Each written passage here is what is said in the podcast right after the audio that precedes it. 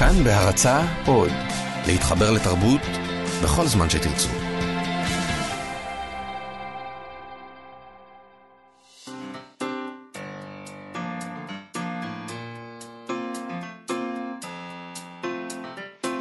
מה שכרוך עם יובל אביבי ומה יעשה לה. שלום, תודה שהצטרפתם אלינו, אנחנו מה שכרוך, מגזין הספרות היומי של כאן תרבות. אה, נזכיר לכם שאתם יכולים להוריד את האפליקציה החדשה והחינמית של כאן. אה, היכנסו לחנות האפליקציות, תורידו את כאן אודי, כאן עוד, ותוכלו להאזין לכל התכנים הכי טובים במקום אחד, באיכות טובה ובשידור חי. תוכלו למצוא שם גם את כל התוכניות של כאן תרבות. הסכתים, מוזיקה, חדשות ועוד ועוד. איתנו היום באולפן עירה וקסלר וחן עוז ויובל אביבי, שלום לך. שלום, מאיה סלע. נזכיר גם שאפשר לשלוח לנו מסרונים בטלפון 055-966-3992, 055-966-3992,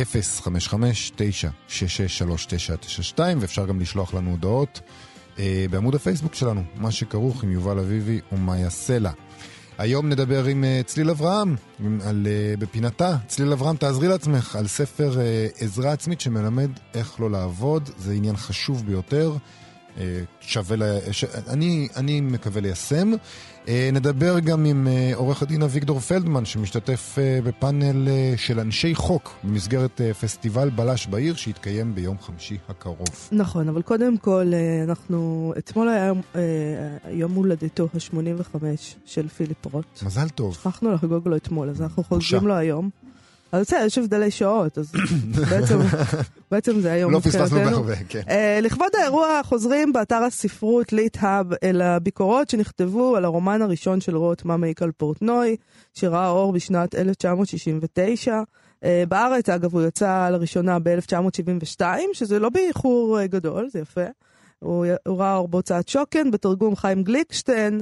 ב-2010 הוא יצא מחדש בתרגום של אסף גברון בהוצאת כנרת זמורה. אז מה כתבו על פורטנוי, הרומן הידוע לשמצה הזה, שבו פורטנוי הצעיר מתוודה על תשוקותיו ותסכוליו המיניים? כשראה אור, כמובן שהוא היה מאוד מאוד שנוי במחלוקת, והוא הפך את uh, פיליפ רוט לסופר מאוד מפורסם. כמה מהמבקרים אמרו שהספר הזה נתעב ואנטישמי, האחרים כתבו שהוא נוגע ללב הגאוני. כל הדבר הזה קרה לפני 49 שנים.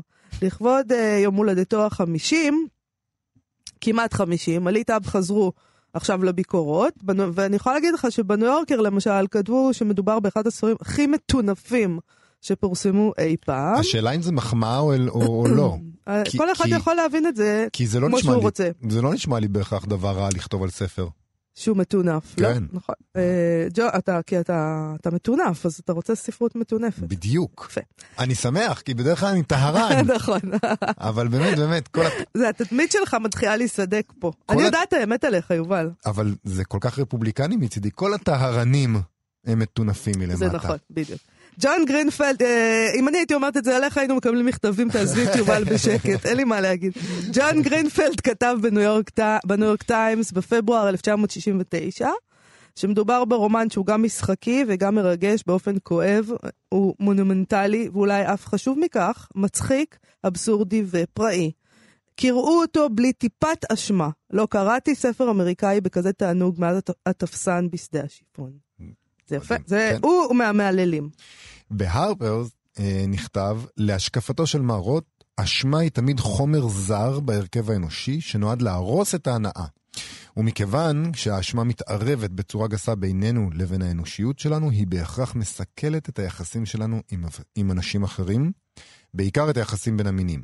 וזו כמובן, כמובן הסיבה לכך שהמצב היהודי, שהוא כל כך עמוס אשמה, הוא זה שמציע עכשיו לספרות את החומרים הטובים ביותר שמתארים את מצב האדם המודרני, את הניכור של האדם המודרני. יכול להיות שהבעיה של הספרות העברית היא שאנחנו איבדנו את העניין הזה שנקרא אשמה.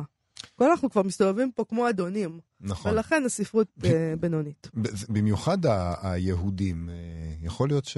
אני מדברת על היהודים. כן. Mm-hmm.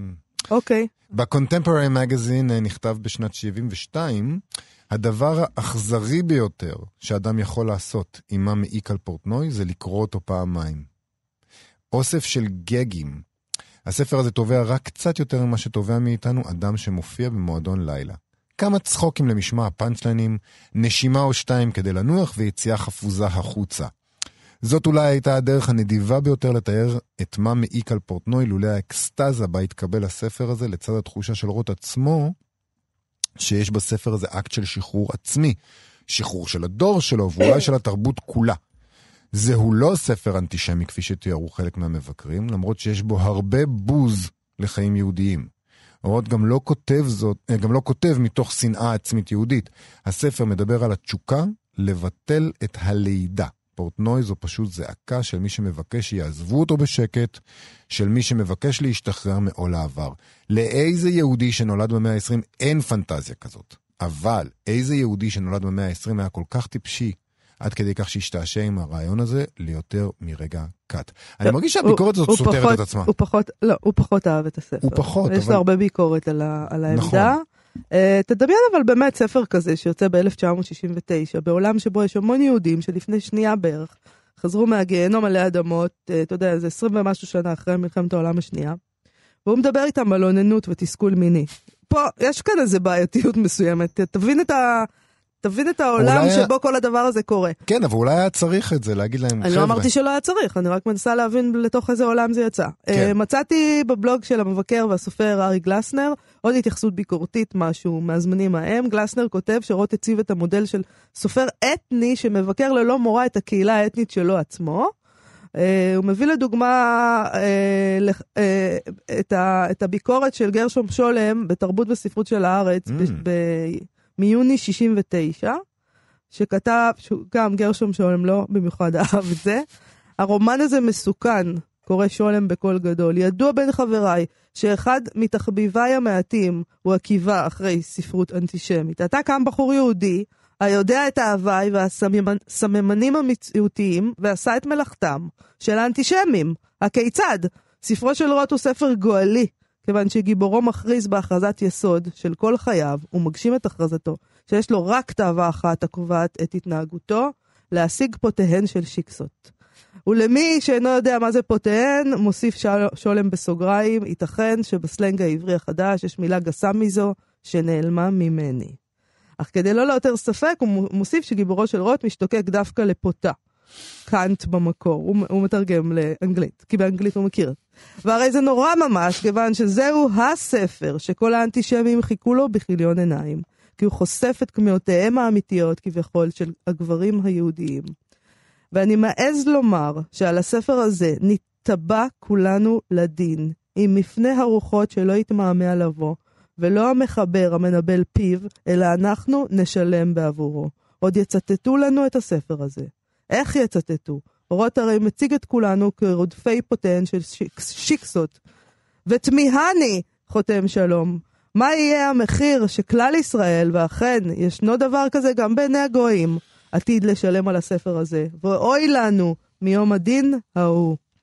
טוב, בינתיים לא הגיע יום הדין הזה. אני לא יודעת, נפלו לנו כל כך הרבה צרות, אולי זה הכל בגלל הפוטות ופיליפ רוט. אני חושב ש- אנחנו, אתה יודע, היהודים אה, לא מלקקים דבש, בכל לא, מקרה. לא מלקקים דבש, אבל גם, גם לפני אה, פורטנוי הם לא ליקקו דבש. אה, אני יכול להגיד רק דבר אישי, שכשאני קראתי את הספר הזה, אה, ו, וזה נשמע שחצני, אבל זה לא שחצני, באמת, זה ממקום אחר. אני אמרתי, איך, איך לא כתבתי את זה בעצמי? כי זה ספר שנדמה כאילו יכולת לכתוב אותו בעצמך. הוא כתוב מאוד קל, מאוד קולח, מאוד אה, פשוט, והוא אה, אה, מתוך תודעה של גבר יהודי, אני חושב שאולי מה שהפחיד גרשום שלם זה שהוא כתב בדיוק את התודעה הזאת. אה, זה מאוד מפחיד לגלות שמישהו חשף את כל מה שאתה מדחיק פנימה. אה, אולי לא גרשום שלום, אבל אצלי. אוקיי, איתנו באולפן צליל אברהם, עורכת כאן כלכלי, הדסק הכלכלי בדיגיטל, ומבקרת ספרי העזרה העצמית שלנו. שלום לך צליל. שלום מאיה, שלום יובל. שלום. אה, לפני שנדבר על הספר שקראת השבוע, בואי נדבר על האפיפיור ברשותך. אה, ברור. אה, באתר תמיד. קרוקס, תמיד הנושא האהוב. כן, הרבה. באתר קרוקס, אתר שעוסק בעניינים קתולים דווקא, אה, השם שלו אולי מזכיר את המילה האנגלית לנוכל, אבל המשמעות שלו היא עיקר, בעין, העיקר. בכל אופן הם ראיינו שם את העורך גרי ג'נסון מהוצאת פינגווין רנדום האוס, שערך ספרים רבים בנושא אמונה, בהם הספרים של האפיפיורים בנדיקט ופרנסיס. אה, הוא גם סופר בעצמו שכתב ספרים על התפילה. הוא נשאל כל מיני שאלות על אמונה ואיך מנהלים אורח חיים דתי. Uh, הרעיון איתו נראה כמו רעיון עם הגורו, גורו כזה, שיש לו עצות לחיים טובים ונכונים, כן. עם כל מיני שאלות על מציאת משמעות וכאלה. Uh, במהלכו הוא נשאל בישירות, מה למדת כעורך שעסק ברוחני ובכתיבה uh, בספרי עזרה עצמית, אוקיי? Uh, האם יש משהו משותף לדיפק צ'ופרה והאפיפיורים בנדיקט ופרנסיס? מהמם. והוא עונה כך: הייתי בר מזל לעבוד עם הכותבים הדתיים והרוחניים הגדולים של זמננו, ואף שרבים מהם מגיעים מאמונות שונות מאוד, כולם מאמינים בלהקיף את עצמך במשהו שהוא גדול ממך. לעולם לא אגיד שכל הדתות הן אותו דבר, הן לא, אבל כולן שואבות מאותה באר. זאת אומרת, באיזשהו אופן הוא שם את דיפק צ'ופרה, מהמם. את יודעת מי זה? אה, באותה רשימה עם האפיפיורים. ונשאלת השאלה, האם הדת היא בעצם ספר עזרה עצמית הראשון? או שאולי דיפק צ'ופרה כונן דת, ולכן העלו אותו לדרגת אפיפיור. לא, אני חושבת שהוא צודק. באמת, זה, זה באמת שואב מאותה באר, ולא רק דת, גם פילוסופיה. זאת אומרת, הרבה, הרבה מהקשקושים שכתובים בספרי העזרה העצמית הנחותים ביותר, אפשר לקרוא אותם כאיזה רידוד מוחלט של המערה של אפלטון. הר, הרעיונות הבסיסיים הם בעיקרם נכונים, וההבדל הוא הרבה פעמים בין תרגול רוחני מעמיק לבין אה, עצות של עוגיות מזל. אה, ואני חושבת שגם הוא מתייחס לזה שם.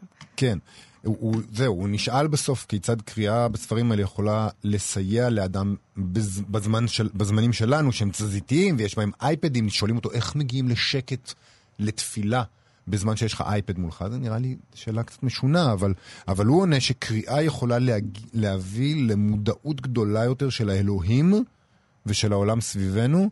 הוא אומר, ספרים תמיד היו נקודת כניסה לנשגב, הם כמו זרעים. חלק נופל על הבטון ולעולם לא יצמחו, אבל אחרים על קרקע פוריה ויפרחו למשהו בלתי צפוי. זה ממש נשמע אחד לאחד פסקה מספר שהיינו גם מתייחסים אליו באיזשהו סוג של זלזול. דווקא אני חושבת שזה נכון.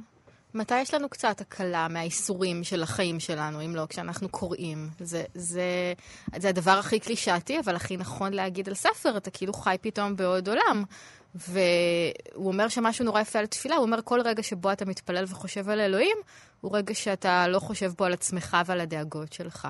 אני קוראת את זה ואני אומרת, וואלה, אני רוצה גם.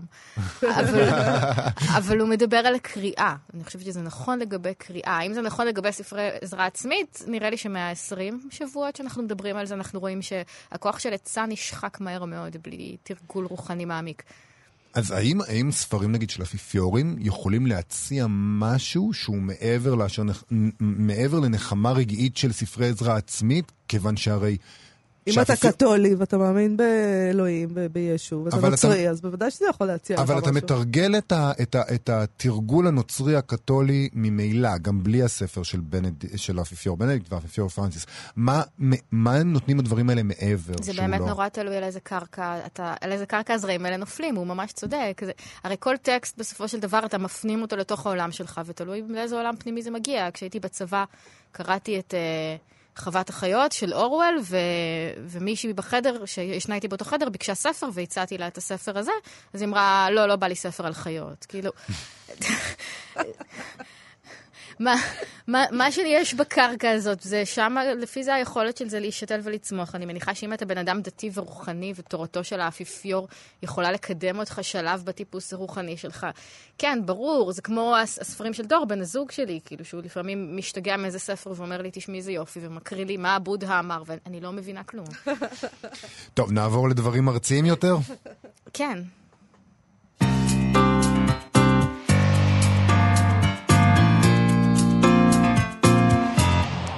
צליל אברהם, תעזרי לעצמך. אוי. מה קראת אוי אוי. השבוע? זה בגללך השבוע. יש, לפעמים הספרים האלה באים בדיוק בזמן. נגיד, פעם קראתי ספר על חרדות, ואמרתי, או, זה בשבילי, או היה לנו את כשדברים מתפרקים. לפעמים ספרי עזרה עצמית באים מוקדם מדי. זאת אומרת, נניח, יש לך משבר בזוגיות, ואז נותנים לך ספר מדריך גירושים. זאת אומרת, רגע, רגע, רגע, אנחנו עוד לא שם. אז השבוע מאיה נתנה לי את ספרו של תום הודג'- הודג'קינסון, אין מחיר לחופש. אמ, באיזה הוצאה הוא יצא בישראל? אה, הוא יצא, כתוב על הכריכה, בהוצאת מטר. מתי? אה, שאלות קשות יש לך היום. אז תעזבי, לא חשוב. ב-2009. אוקיי. עכשיו אנחנו יכולים להתחיל. כן, סליחה. אז אה, אה, זה ספר, האמת שדי נמנעתי בכוונה מלקרוא אותו עד היום. אה, הוא רואה בעצמו, יש לו איזו אידיאולוגיית בטלנות, הוא כתב לפני כן את הספר אלוף בטלות, והוא קורא בעצם לסרב לקריירה ולכל הבטחותיה הריקות, שזה מבחינתי דברי כפירה. אה, אה, ובעצם אה, להפסיק להיות בחרדה מחשבונות ולהפסיק ללכת כמו בובה למשרד ולהתחיל לחיות את החיים באמת. עכשיו, תראו. הביטו. הביטו, לא, סתם. כן. אני קראתי את זה, חזרתי מהעבודה בשמונה בערב, הזמנתי פיצה, פתחתי בירה, התעלפתי על הספה, ואחרי שעה של אובדן כוחות מוחלט, שזה המצב הרגיל בכל ערב, um, התחלתי לקרוא את הספר הזה. אז זה נפל ככה, אם דיברנו קודם על איזה, איזה קר כזה נופל, זה נפל על פצע פתוח. Um, יש איזה משהו בזה שמישהו מעמיד מולך מראה ואומר, למה? כאילו, מה, למה? מה, מה אתה רוצה? ואז זה באמת מכריח אותך להתעמת עם, ה, עם הסיבות, עם המטרות שאתה עושה את הדברים שאתה עושה. עכשיו, רודשקינסון מניח באופן אוטומטי שאם אתה בתוך מסלול קרייריסטי, אתה עושה את זה כי אתה רוצה מעמד וכסף. ואתה בתוך איזו אשליה שברגע שתשיג את התפקיד הבא ושהמשכורת שלך תגדל, אז החרדה תיפסק. אמ, אני לא חושבת שזה המצב. אלא מה? מה את חושבת אני רוצים? חושבת שהעולם השתנה מאז 2009 גם.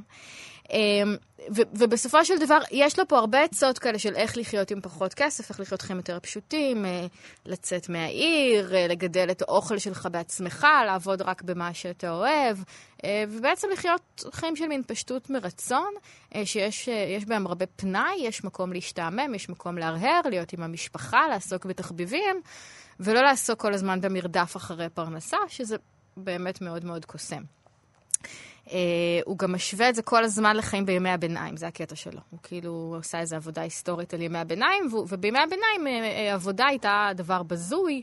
ולא דבר נערץ, ולא היה מה להשוויץ בזה שאתה עובד נורא קשה, כמו שעשיתי בתחילת האייטם, אלא להפך, היית מתבייש בזה.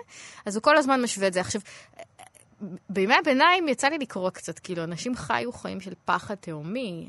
אה, זו תקופה כאילו אפלה, לא רק בהיסטוריה, אלא בהיסטוריה של נפש האדם. אין מה להתגעגע לשם. אני לא חושבת. זה נכון. אה, לא, אבל מה שהוא עושה, אם אני מבינה נכון, זה הוא חי אה, ככה off grid באיזשהו אופן. מה שיש רעיון כזה של אנשים שרוצים להתנתק. הוא עצמו שיותר... לא, הוא עצמו עורך מגזין, הוא מוציא ספרים, הוא גם עשה כסף טוב מהספר הזה, אבל כן, הוא... מציע לנו הוא מציע למשל לחיות בלי משכנתה, והוא מדבר על squatting, או לגדל את האוכל שלך בחצר, או כל מיני רעיונות ש... באיזשהו מקום זה קצת מזכיר אה, אה, שיחה, שיחה כזאת של ארוחת ערב בקומונה של הנוער העובד. האם אנחנו באמת צריכים את כל הרכוש הזה, ומה אם פשוט נשמוט את הנחות היסוד, וננסה... וכל מיני געגועים לקהילה, ו... בסדר. אז, אז כן, יש בזה קסם. אה, בעקבות הקריאה של הספר הזה, אה, אמרתי אה, לדור, לבן הזוג שלי, את המשפט הנורא, בוא נעבור למושב. ואז התחלנו לחשוב, אוקיי, נגיד שעוברים למושב, אז כמה זה שכר דירה במושב עדיין באזור המרכז, כי פה אנחנו עובדים. וצריך עוד מכונית כדי להגיע לעבודה. ובסופו של דבר הגענו לזה שאנחנו צריכים לפחות, לפחות, לפחות 12,000 שקל נטו בחודש. ואז אמרנו, אוקיי, אז כדי להרוויח את זה, זה לא מספיק לעבוד בפרילנס פה ושם, צריך עבודה עבודה. ואז בסופו של דבר, מה שיוצא לך זה שתיסעי כל יום בפקקים לתל אביב, תעבדי בעבודה פחות טובה מזו שיש לך היום, תרוויחי פחות, אולי תעבדי קצת פחות שעות, ואז כל הדרך חזרה. זאת אומרת, יש כאן איזושהי אשליה שנראה לי שהיום אנחנו, אנחנו כבר יודעים, לרוב האנשים אין את הבחירה בין חיים של פשטות מרצון בתקציב נמוך, לבין חיים של עבודה קשה והרבה כסף. רוב האנשים עובדים קשה ולא מרוויחים הרבה כסף. יכול להיות אבל שהספר הזה, כמו הרבה ספרי עזרה עצמית, אה, לא נועדו באמת שעכשיו תשני את החיים שלך בצורה מהותית ותהפכי להיות, אה, ותעשי באמת squatting, כאילו, זה הרי, הרי הוא לא, הוא, לא, הוא לא נכתב לאנשים שבאמת עכשיו ילכו ויעשו סקווט. אה, לא, הוא מתחזה לזה. הוא מתחזה, כן. אולי הוא פשוט מנסה להגיד, תראה, תרגיעי קצת. לא נורא אם יש פחות כסף. יש שם איזה עצה שמצא חן בעינייך, למשל, שכן משהו שכן אמרת לעצמך, hmm, זה... זה אפשר להיאחז בו. אז, אז מה שזה כן גרם לי לחשוב, זאת אומרת, זה, זה, זה כמובן שוב, זה כן אימת אותי עם הבחירה שלי, כאילו לחיות בתוך איזה מרדף. אה, ואז מיד מאמת אותך עם הסיבה. למה? אה, ו... ובניגוד להנחת היסוד של הספר שלו, שהייתה גם הנחת יסוד מאוד נפוצה פעם, ואני חושבת שזה מאוד מאוד השתנה בעשור האחרון, בגלל שאנחנו בתקופה של משבר כלכלי. אני, ואני חושבת שרוב האנשים שאני מכירה, לא, לא עושה את זה מתוך רצון להתקדם לנצח בסולם התאגידי ולרכוש כסף ומעמד, אני עושה את זה כדי שלחיים שלי תהיה משמעות. אה, ו, ומה שכן אפשר לקחת מכאן בהקשר הזה, זה לדעת, אוקיי, אם זאת הסיבה, אז, אז בואי נחשוב מתי לעצור. אם זאת הסיבה, אז לא צריך להתקדם לנצח, כי תמיד אפשר להיות בכיר ותמיד אפשר להרוויח יותר כסף. אם זאת לא הסיבה שאת נמצאת כאן, אז, אז אפשר להגיד מתי החיים שלך מלאים במשמעות, ואז אולי אפשר לעצור שם. בצד הדרך ולשאול כמה שאלות ולשאול מה השלב הבא, ולא אה, לא לקפוץ עליו אוטומטית. זה נשמע לי כמו מסקנה טובה. אז בסך הכל... את יודעת, אצלנו בדור ה-X, כן. שאת אה, לא שייכת אליו. שאתם מחברים במרוץ, כן. אצלנו בדור ה-X, קריירה זו, זו הייתה מילה גסה. פשוט מדהים איך זה מתהפך. זה נורא מבלבל. מילה גסה, אוי ואבוי, לעבוד רק בעבודות uh, זמניות, ונכון שמשלמים מעט, אבל לא לעשות קריירה, קריירה זה נורא. אבל מה היה, אתם, אתם הדור כאילו של הסיליקון וואלי, אתם הדור שביטל את כל חוקי העבודה, ועבר להעסקה קבלנית בכל דבר. כי, זה... היו, כי הרוב המכריע היו כאלה שאמרו את זה, ואז היו כמה שאמרו, אוקיי, אנחנו יכולים לגמרי להשתלט על הוואקום, והם השתלטו על הוואקום. הם דפקו אותנו. היו כמה שלא חשבו ככה, והם לקחו את כן, כל מה ש... לא ראית את ריאליטי בית? כן. זה היה כן, הרעיון. תמיד יש, כן, תמיד יש כאילו תנועת נגד בתוך הדברים האלה. צריך להבין מה המיינסטרים ומה התנועת נגד, אבל נכון. בעיקרון אתם דור קפיטליסטי מאוד. כל הדורות קפיטליסטים. לא, אנחנו הדור שמאוד מאוד התאכזב מהאנשים של שנות ה-60 של ה-60 שהפכו ליאפים, ובא נגד הדבר הזה, ואמר, אנחנו לא רוצים להיות יאפים. אני מדברת איתך על דור ה-X. טוב, אתם די אה, יאפים בעיניי שניכם. אוקיי, אה, ככה זה כשאתה נהיה מבוגר, אתה פתאום נראה כמו דוד. תודה רבה לך, ציל אברהם. תודה רבה לכם, היה תענוג. עם פינתך, תעזרי לעצמך, ציל אברהם. להתראות בשבוע הבא. ביום חמישי מתקיים כנס מעניין מאוד במרכז הקהילתי דוב הוץ בתל אביב על ספרות בלש.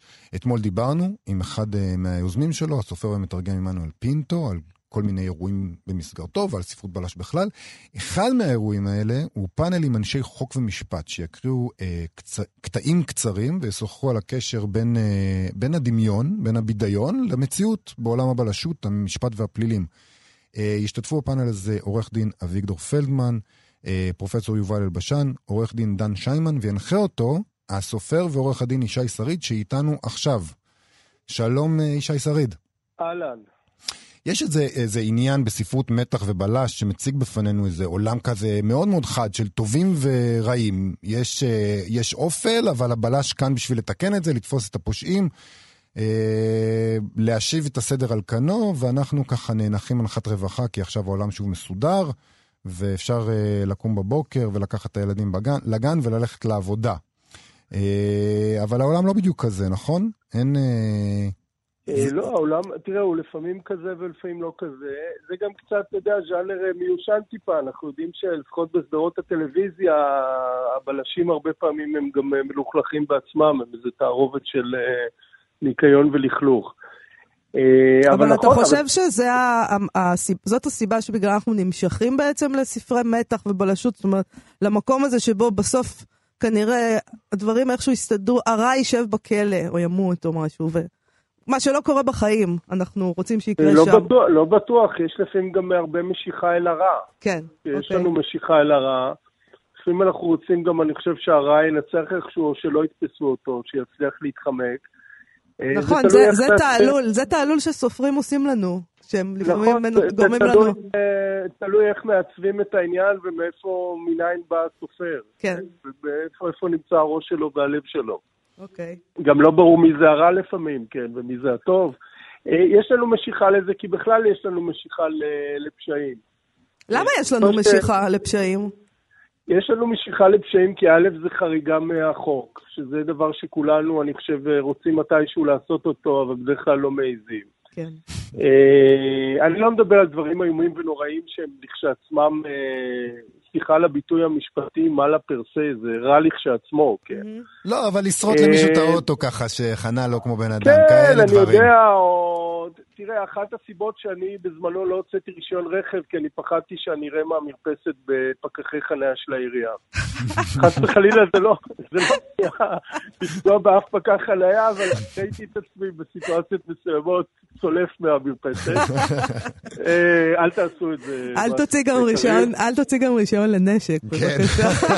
בדיוק, לא, לא, אני לא... זה, אבל יש לי, יש לי נקודת תצפית טובה, רובה צלפים, אני עומד, עושה סדר ברחוב, בכלל עושה סדר עם הרובה. אוקיי, זה פנטזיה, כן, יש פנטזיה כזאת, כן, ללא תראו, ספק. זה כל העניין של השימוש בכוח הוא, דבר שמעסיק אותנו, כי אנחנו נורא מרוסנים בחיי היום-יום, בעצם אנחנו חיות רעות, אה, והפושעים הרבה פעמים זה כאלה שעוברים את הגבול הזה.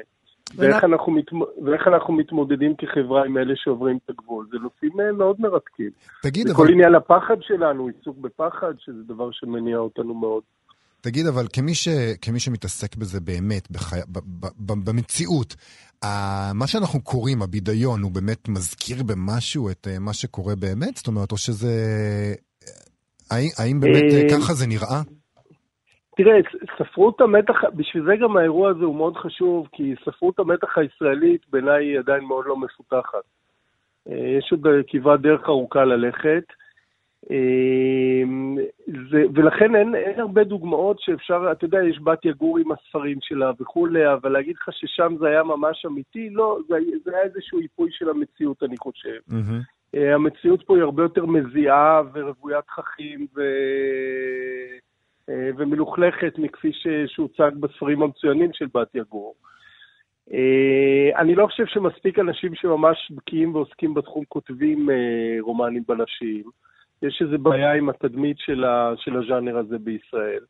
מה שלא קיים דרך אגב במקומות אחרים בעולם. זהו, אה, לפני כמה תוכניות דיברנו על, אה, על, אה, על סרט תיעודי שהוקרן בפסטיבל אפוס, שנקרא אה, רוצחות סדרתיות, על סופרות אה, בחו"ל.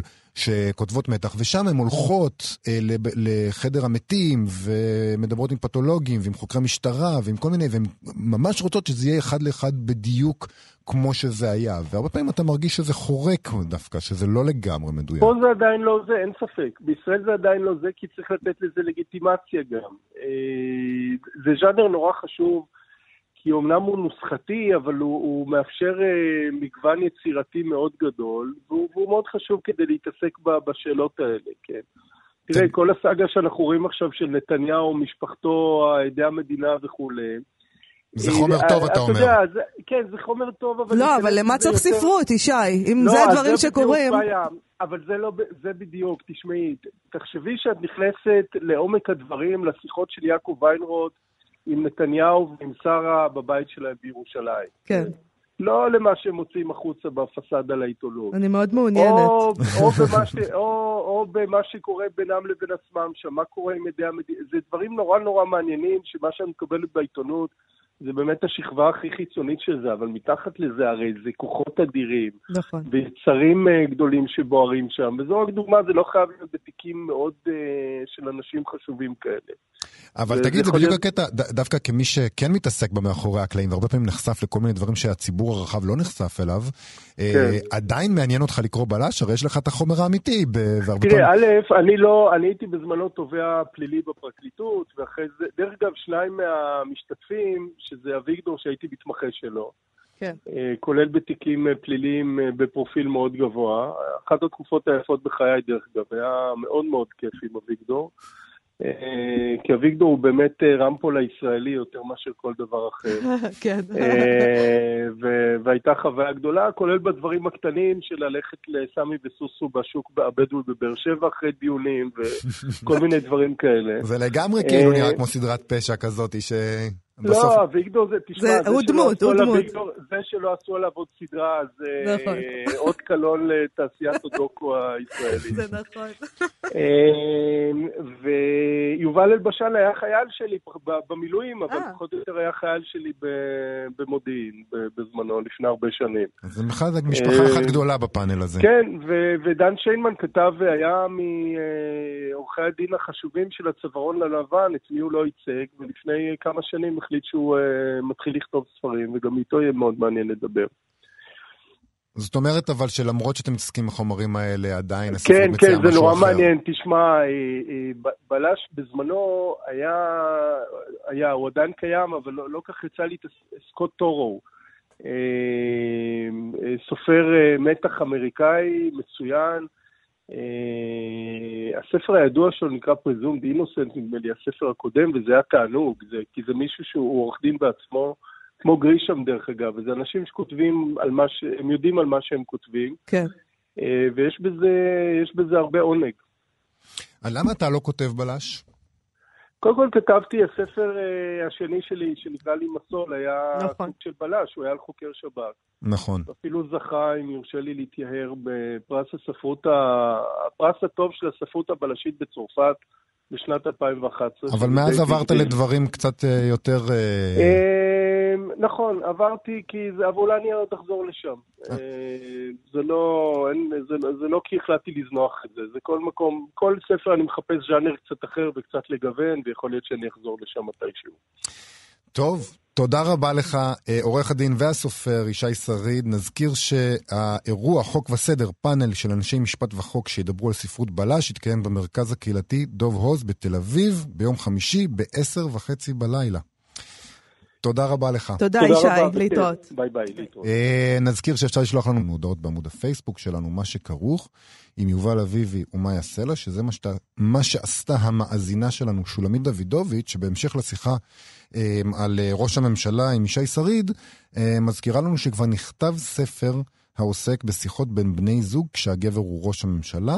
זה ספר של גד שמרון, שנקרא לא יכול להיות, רומן מתח פוליטי על מציאות סהרורית. מעניין. מציאות סהרורית. יפה. כן, בהחלט. אה, נעבור לפינת התחלות של ספרים. סליחה רגע, סליחה. אה, אני רוצה לקרוא את ההתחלה של הספר אהובתו של רופא הנפש שכתב חיים לפיד, שיצא עכשיו בהוצאת כתר. נכון, חיים לפיד, אה, לפיד הוא פסיכולוג, וזה הספר התשיעי שהוא כותב, נכון. פסיכולוג וסופר. האמת שיצא לא מזמן ספר שלו, אז אני חושבת שהוא אדם מאוד אה, פורה, מאוד פורה. אה, ובבקשה. נקריא.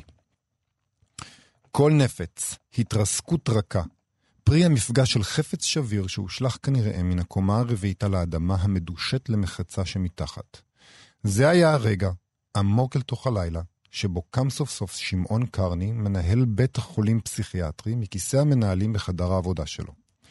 כשהמזגן לא פעל, כמו עכשיו, החום בדירה הדחוסה שלו מיצק את האוויר סביבו, הספוג באדי הזיעה שלו, והביא אותו למצב שבו תנועותיו בחלל הבית הזכירו שחייה יותר מהליכה.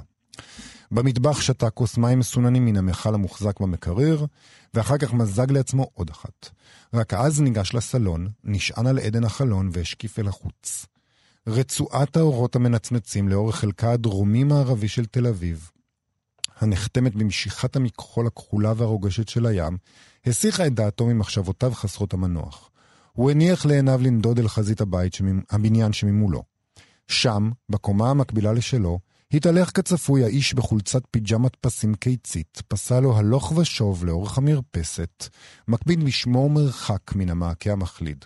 מעבר לו, כך אומרים, השליכה עצמה יום אחד רעיותו אל מותה.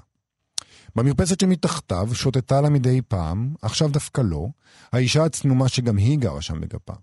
בידה אחת החזיקה בטלפון נייד ודיברה בו ללא הפוגה. שמעון חשד שלא דיברה עם איש. בידה השנייה הזליפה מים ממשפך על הציצים שנראו מכאן נבולים מכבר.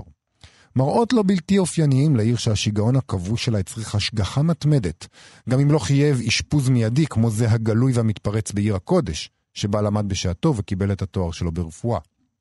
לו היה האלמן עוזר אומץ, יורד קומה אחת ומתדפק על דלתה של שכנתו הבודדה כשבידיו זר פרחים רענן. האם הייתה עוזרת אומץ ומאמצת אותו אל חיקה? או שמא הייתה נרתעת מפניו בבהלה, ולו רק משום צילה של בת זוגו המנוחה, הנשמטת, כמו קרטון ריק למחצה של חלב או צנצנת שהשליך שכן, שוב ושוב אל החריטה. פתיחה טובה. הגיוני, נפלא, ממש. נהדר. ממש, נהדר. קודם כל, אם, אם בהתחלה, אהובתו של רופא הנפש של חיים לפיד, למי שהפסיד בהוצאת את כתר. כן. כן. אה, אם בהתחלה הנפילה הזאת, שעימה נפתח הספר, אה, אה, נראית כמו איזה תאונה, נכון? או, או התאבדות.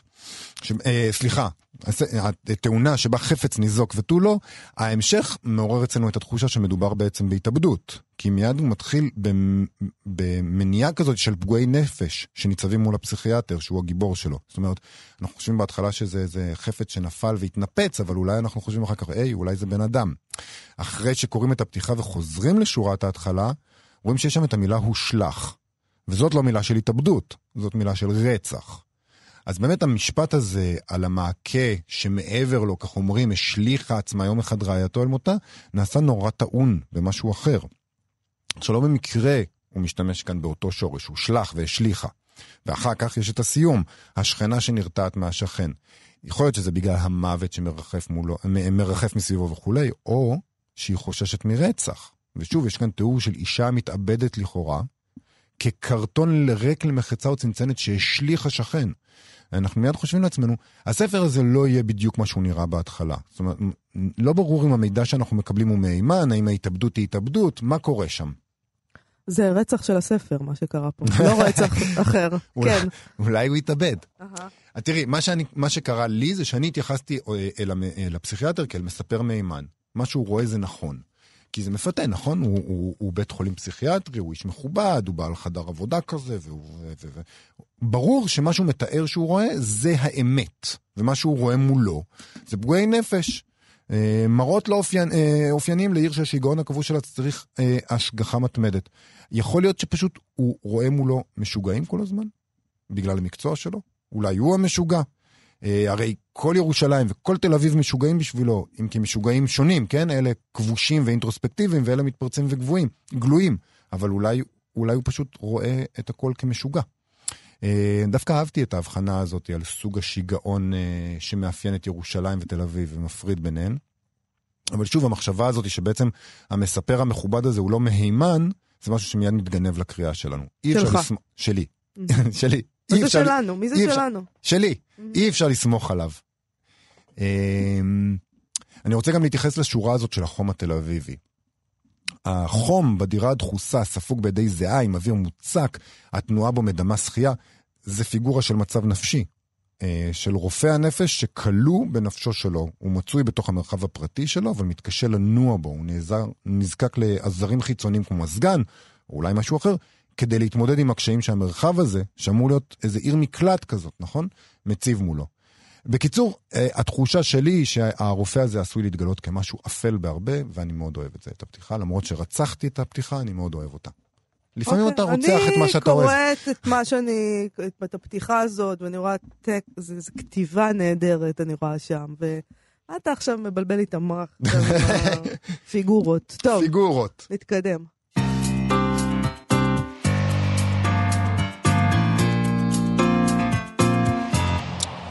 בפינת הסטטוס היומי שלנו אני רוצה להקריא סטטוס מתוך אה, עמוד אה, פייסבוק פופולרי. אה, היום למדתי הוא נקרא. זה עמוד של כל פוסט שלו, יש איזה מין עובדה מעניינת כזאת שעורכי העמוד למדו באותו יום, כמשתמע משמו. אתמול הם פרסמו את הסטטוס הבא. היום למדתי שהנס כריסטיאן אנדרסן, שכתב את בת הים הקטנה, בין השאר. בין השאר, כן. סופר ילדים גדול. כן. נתנו כאילו, איזה זה מה טעימה, שהוא כתב, זה מה שהוא עשה, אוקיי. כן? התארח פעם אצל צ'ארלס דיקנס, שכתב את אוליבר טוויסט. בין השאר. גם כן בין השאר, כן. וסירב לעזוב במשך חמישה שבועות. יום אחד דיקנס מצא את אנדרסון שכוב על הדשא בחץ, בחצר, מתייפח, בגלל ביקורת לא, בגלל ביקורת לא מחמיאה שקיבל בעיתון. אני במקום דיקנס הייתי מתייפחת על כך שיש לי אורח שמסרב לעזוב. זה סיוט וסיבה מספיק טובה לא להזמין אורחים הביתה. בהחלט. החשש שהם לא ילכו, אל כן. אלוהים. זה נורא ואיום. עכשיו, בסטטוס, בסטטוס הם מפנים לכתבה מהגרדיאן בשנה שעברה, ששם הם למדו על פרט המידע הזה. בכלל כתבה מעניינת מאוד. הם מספרים שם שבין שני הסופרים האלה הייתה חברות מאוד אמיצה, שהחלה בפגישה ב-1847, שבה אנדרסון אמר לדיקנס שהוא מעריץ גדול שלו ושהוא גדול הסופרים של זמנם. אבל הביקור הארוך הזה של החמישה שבועות, אה, דיקנס הרגיש כמוך, הרג את החברות הזאת, לפחות לפי המכתב אה, שמאז נמכר במכירה כן, פומבית. אני חושבת שאנחנו דיברנו על המכתב הזה בזמנו, כשהוא נמכר. להיות. המכתב הזה נמכר ב-4,600 לירות סטרלינג. הוא היה חלק מהארכיון של משפחה סקוטית, משפחה כלשהי. היו שם גם יצירות בכתב יד של אה, ג'ן אוסטין, מכתבים של המלכה ויקטוריה וצ'ארלס דרווין. אה, דברים שאילי גרין אה, היה שמח למצוא, אבל הוא לא מצא. כן. למה אני אף פעם לא הייתי מהמשפחות האלה שבבוידם שלהם יש כל מיני אוצר אוצרות כזה כאלה שווה ששווים- מאות אלפי לירות סטרלינג. מה? העניין? למה הם לא יכלו אין לנו היסטוריה. זה הבעיה, אנחנו כן. עדיין חדשים היא מדי. עלתה ב- ב- בשן. שם באושוויץ, ההיסטוריה שלי. כן, הביקור הזה התקיים ב-1857, אחרי עשר שנים שבהן לפי הכתבה אנדרסון היה סוג של סטוקר של דיקנס. הוא כתב לו ללא הפסקה, והוא הגיע להתארח בזמן לא טוב עבור דיקנס, שבדיוק היה שקל להתגרש מאשתו, הקריירה שלו ככותב הייתה אז בבעיה. אחרי זה דיקנס כותב לחבר שלו, ראש הממשלה לשעבר, לורד ג'ון ראסל, כדי להתלונן על האורח שלו, והוא כותב, הוא דיבר צרפתית כמו פיטר נער הפרא, ואנגלית כמו בבית ספר לחרשים. פיטר נער הפרא זה נער גרמני שגדל... אה, פטר. פטר. מה זה פיטר? אני יודע. זה גרמני, אני, פטר. אני, דיקנס היה אנגלי, אז אני לקחתי את שלו. אה. פטר, נער הפרא זה נער גרמני שגדל בפרא עם חיות הבר במאה ה-18. אה, לדיקנס כנראה ממש הפריע העניין הזה של השפות, כי הוא ממשיך להתלונן על זה שגם אנדרסון לא הצליח לבטא את שם הספר שלו באיטלקית, וטען שהוא כנראה גם לא יודע דנית. כן, זה, תשמע, לא לדבר צרפתית ואיטלקית, זה בורות חתיכת- שאי אפשר לסבול. חתיכת בושה. בושה גדולה. אה, תראי, אנדרסן, כפי שאנחנו למדים, כנראה לא היה בדיוק יציב נפשית, הוא בכה כאמור על המדשאה אחרי ביקורת לא טובה, והוא בכה גם אה, אה, כשהביקור נגמר, כשהוא נאלץ לעזוב את הבית של דיקנס, הוא התחיל לבכות גם כן. דיקנס היה פחות תגמומי מהפרידה, והוא כתב על המראה בחדר האורחים, אנדרסן שהה בחדר זה חמישה שבועות שנראו כמו נצח. מצד שני, יש חוקרים שסבורים שדמותו של אנדרסן היוותה השראה לדמותו הנכלולית של יוריה היפ בספרו של אה, דיוויד קופרפילד, אז משהו טוב בכל זאת יצא מהקשר הזה. זה יפה איך שאת תמיד רואה את אדם- חצי הכוס המלאה. נכון, אני בן אדם מאוד אופטימי. אה, טוב, אנחנו צריכים לסיים, בהחלט. אנחנו נהיה פה שוב מחר בשעה 12. נזכיר לכם ונציע לכם להוריד אה, בחנות האפליקציות את אפליקציית כאן עם כל התוכניות שלנו. אה, חפשו את כל התכנים שלנו, של כאן תרבות וההסכתים, ומה לא, יש שם מלא. להתראות מחר. להתראות.